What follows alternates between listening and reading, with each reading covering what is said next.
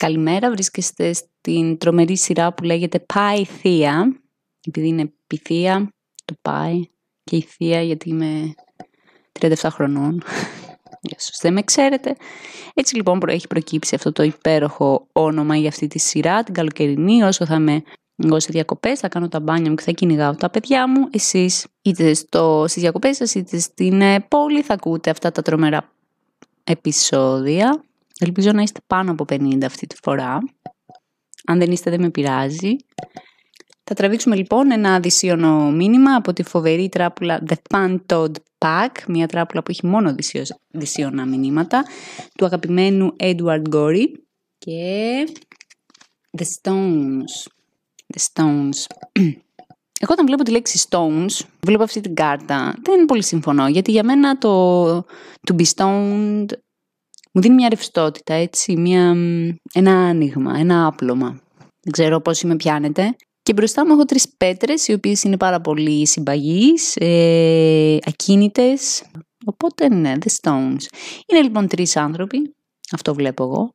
Τρεις άνθρωποι οι οποίοι ε, κάνανε μια εξαιρετική αγορά και ενώ το ταξίδι, το, το μυαλό τους ταξιδεύει μακριά και συζητάνε απίστευτες φιλοσοφίες και μπουρδολογίες που φαίνονται υπερβολικά σοβαρές και σοφές και περνάνε πάρα πολύ ωραία μεταξύ τους, συνεννοούνται, κατά, κατά κύριο λόγο συνεννοούνται μεταξύ τους και περνάνε υπέροχα. Και είναι ταξιδιάρες ψυχές, αλλά στην πραγματικότητα το κορμί τους, οτιδήποτε έχει ηλική υπόσταση, είναι ακίνητο και καθυλωμένο σε ένα καναπέ. Για τον εξωτερικό παρατηρητή είναι τρεις ε, ρέμπελοι, οι οποίοι βαριούνται να κουνήσουν τον κόλο τους το μόνο που κάνουν είναι να κοιτάνε το κενό και να λένε ακαταλαβίστικα πράγματα, λες και είναι μπέμπιδες. Και το περίεργο είναι ότι αυτοί οι τρεις μπέμπιδες συνεννοούνται. Όπως συνεννοούνται και οι πραγματικοί μπέμπιδες. Που απλά λένε και σε σου φαίνεται πάρα πολύ αστείο. Αλλά αυτοί οι μπέμπιδες μεταξύ τους έχουν κάνει μια εξαιρετική συζήτηση και πιθανότατα έχουν οργανώσει την επόμενη μαλακία που θα κάνουν. Έτσι λοιπόν και οι δικοί μας μπέμπιδες, αυτοί οι stoners, έχουν, παρόλο που φαίνεται ότι δεν κάνουν τίποτα, φαίνονται τεμπέληδες, το μυαλό τους ταξιδεύει πάρα πολύ μακριά και πιθανότητα μέσα σε όλη αυτή το σουρεαλισμό και την παράνοια να, να γεννηθεί μια ιδέα η οποία θα αλλάξει ολόκληρη τη ζωή τους. Ε, εντάξει, ολόκληρη τη ζωή τους, θέλω να θα φέρει γαμό τις φάσεις. Μπορεί να είναι ένα, μια ιδέα για ένα ωραίο πεντάλεπτο, για open mic. Μπορεί να είναι μια ιδέα για το...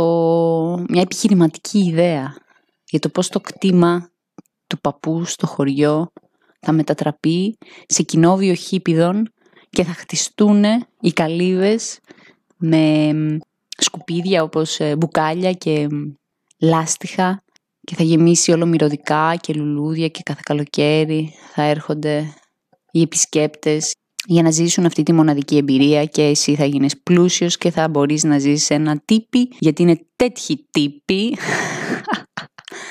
ε, και θα περνάει η υπόλοιπη ζωή φανταστικά. Είναι ένα υπέροχο κόνσεπτ, είναι ένα υπέροχο όραμα και πραγματικά άμα γίνει πραγματικότητα γιατί όχι. Το θέμα είναι ότι αυτοί οι τύποι έχουν μια εξαιρετική ιδέα. Παρ' όλα αυτά δεν μπορούν να πάρουν τα πόδια τους γιατί είναι σαν αυτές τις πέτρες. Δεν μπορούν να κάνουν την πρώτη κίνηση. Έχουν όμως την ιδέα. Και εκεί έρχεται λοιπόν ο επιχειρηματίας να ακούσει αυτή την ιδέα και να την κάνει πραγματικότητα. Το θέμα είναι πώς θα βρεθεί ένας, ένα επιχειρηματικό μυαλό στην ίδια παρέα με το ρεμάλι, με τις καταπληκτικές ιδέες. Πώς μπορεί να γίνει αυτό το πράγμα; Δεν έχω ιδέα. Και γι' αυτό δεν υπάρχουν τέτοιου είδους ε, επιχειρήσεις εκεί έξω. Και είναι όλα ξενέρωτα και βαρετά.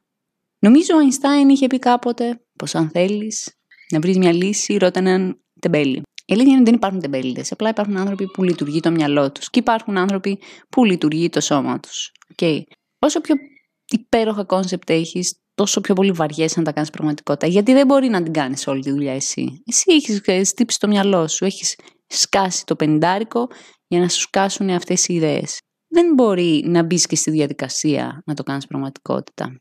Αυτές λοιπόν οι τρεις πετρούλες έχουν συναντηθεί, αλλά είναι ίδιες και αναπτύσσουν τρομερές ιδέες, αλλά κανείς δεν θα το κάνει πραγματικότητα. Πρέπει με κάποιο τρόπο να φέρουν στην παρέα τους έναν τσίτα τύπο, ο οποίος θα ασχοληθεί να το κάνει πραγματικότητα. Και αυτό πώς θα γίνει δεν έχω ιδέα.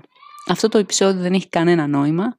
Το μόνο που, νόημα που έχει είναι τη σημαντικότητα της διαφορετικότητας και πόσο ο καθένας σε αυτή τη ζωή έχει το ρόλο του. Υπάρχουν άνθρωποι οι οποίοι απορροφάνε γνώσεις σαν σφουγγάρια και ξέρουν τα πάντα. Υπάρχουν άνθρωποι που δεν απορροφάνε τίποτα, αλλά μπορούν να δημιουργήσουν πολύ όμορφα πράγματα. Υπάρχουν άλλοι άνθρωποι οι οποίοι μπορούν αυτά τα υπέροχα πράγματα να τα τοποθετήσουν στην κοινωνία και να μπορέσουν να αποφέρει κάποια basic χρήματα προκειμένου αυτός που έχει κάνει αυτό το τρομερό κόνσεπτ να μπορεί να ζει κάνοντας τόσο όμορφα πράγματα. Ο καθένας έχει το δικό του ε, ρόλο σε αυτή την κοινωνία. Και γι' αυτό το λόγο θεωρώ ότι δεν πρέπει να αγχωνόμαστε αν τα παιδιά μας θα γίνουν μουσικοί και δεν θα βγάλουν φράγκο ή αν τα παιδιά μας θα γίνουν χρηματιστές και θα ντροπιάσουν την ε, αριστερή οικογένειά μας ή αν τα παιδιά μας θα γίνουν κάτι άλλο. Ο καθένας έχει ένα συγκεκριμένο ρόλο προκειμένου όλα να μπορούν να έχουν θέση. Οπότε με βάση τα δεδομένα τα σημερινά, μην στεναχωριέστε αν γυρίσει ο γιος σας και σας πει όταν μεγαλώσω θέλω να γίνω ηθοποιός ή μουσικός. Γιατί, εντάξει, δεν είναι όλοι για όλα. Μην στεναχωριέστε αν το παιδί σας ε, με το ζόρι τελειώνει το σχολείο. Εγώ τελείωσα το σχολείο, παιδιά μου, με 9,65. Έχουν πει δάσκαλοι του δημοτικού, δασκάλα μάλλον στο δημοτικό, έχει πει στους γονείς μου ότι δεν θα γίνω τίποτα όταν μεγαλώσω.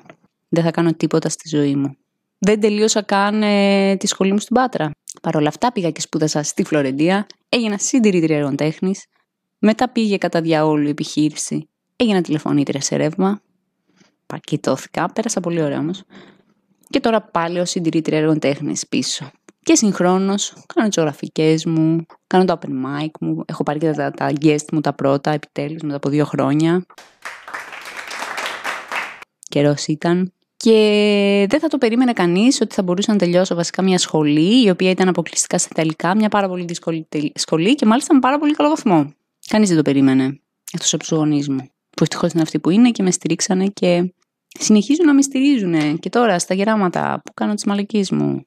Οπότε όσοι stoners εκεί έξω ακούνε αυτό το επεισόδιο, ε, μη μασάτε και να μοιράζεστε τις ιδέες σας γιατί δεν ξέρετε ποτέ ποιος θα τις ακούσει και δεν ξέρετε ποτέ από πού μπορεί να προκύψει, να γίνετε πλούσιοι. Έβλεπα τις προάλλες ε, έναν τύπο ο οποίος πληρωνόταν για να δοκιμάζει μπάφους. Υπάρχουν άνθρωποι οι οποίοι ζουν ε, δοκιμάζοντας video games. Υπάρχουν άνθρωποι οι οποίοι πληρώνονται για να πηγαίνουν ένα ποτήρι νερό στον ομιλητή στη Βουλή. Τέλειο επάγγελμα. Ναι, και υπάρχουν και άνθρωποι που πληρώνονται για να πηγαίνουν στη ζούγκλα και να ζουν ανάμεσα στα πυθίκια για μήνες να παρατηρούν απλά αυτό. Είναι στη ζούγκλα διακοπές και παρατηρούν πίθηκου.